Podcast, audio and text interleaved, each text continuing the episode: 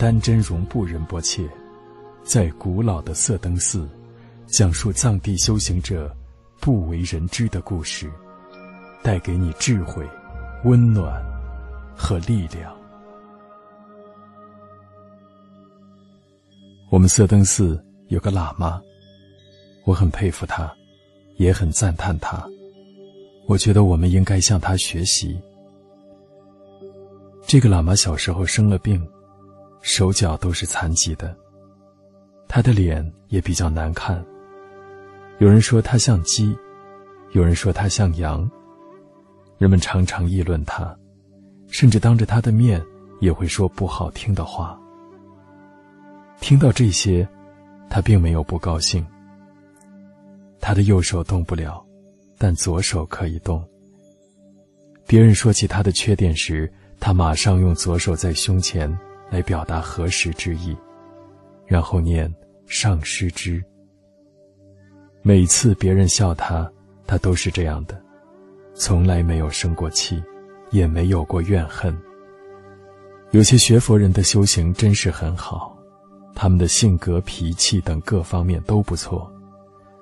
还有些学佛人，平时对三宝非常恭敬，学习佛法。也很精进，但是，一旦遇上他们的员工有哪些事情做的不对，就开始发脾气骂人，而且骂得非常难听。我觉得学佛的人不应该这样。遇到这种情况，完全可以调整自己的心态，好好的说那些事情哪里不对，应该怎么去做。我们对上司、长辈、领导。往往都能控制自己的情绪，而对那些比自己位置低一点的人，我们就忍不了，容易生气，这是非常不好的。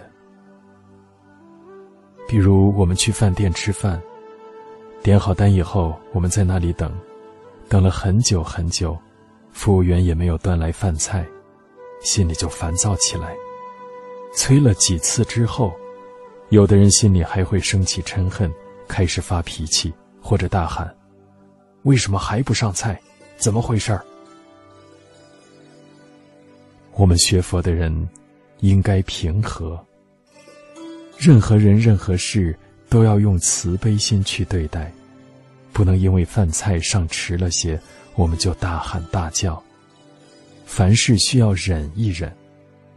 我们要把自己训练成。什么事都不在意。排队的时候，也是一样的。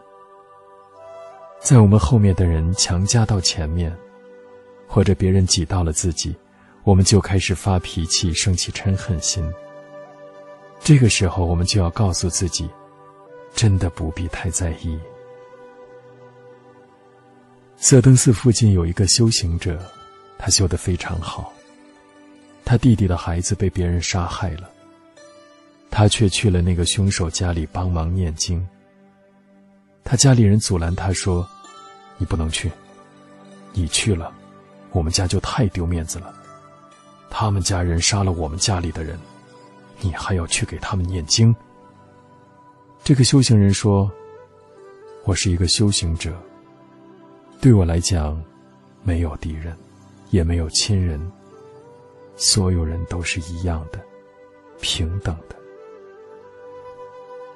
那我们观察一下，这件事情如果到了自己头上，我们能不能做到像他这样？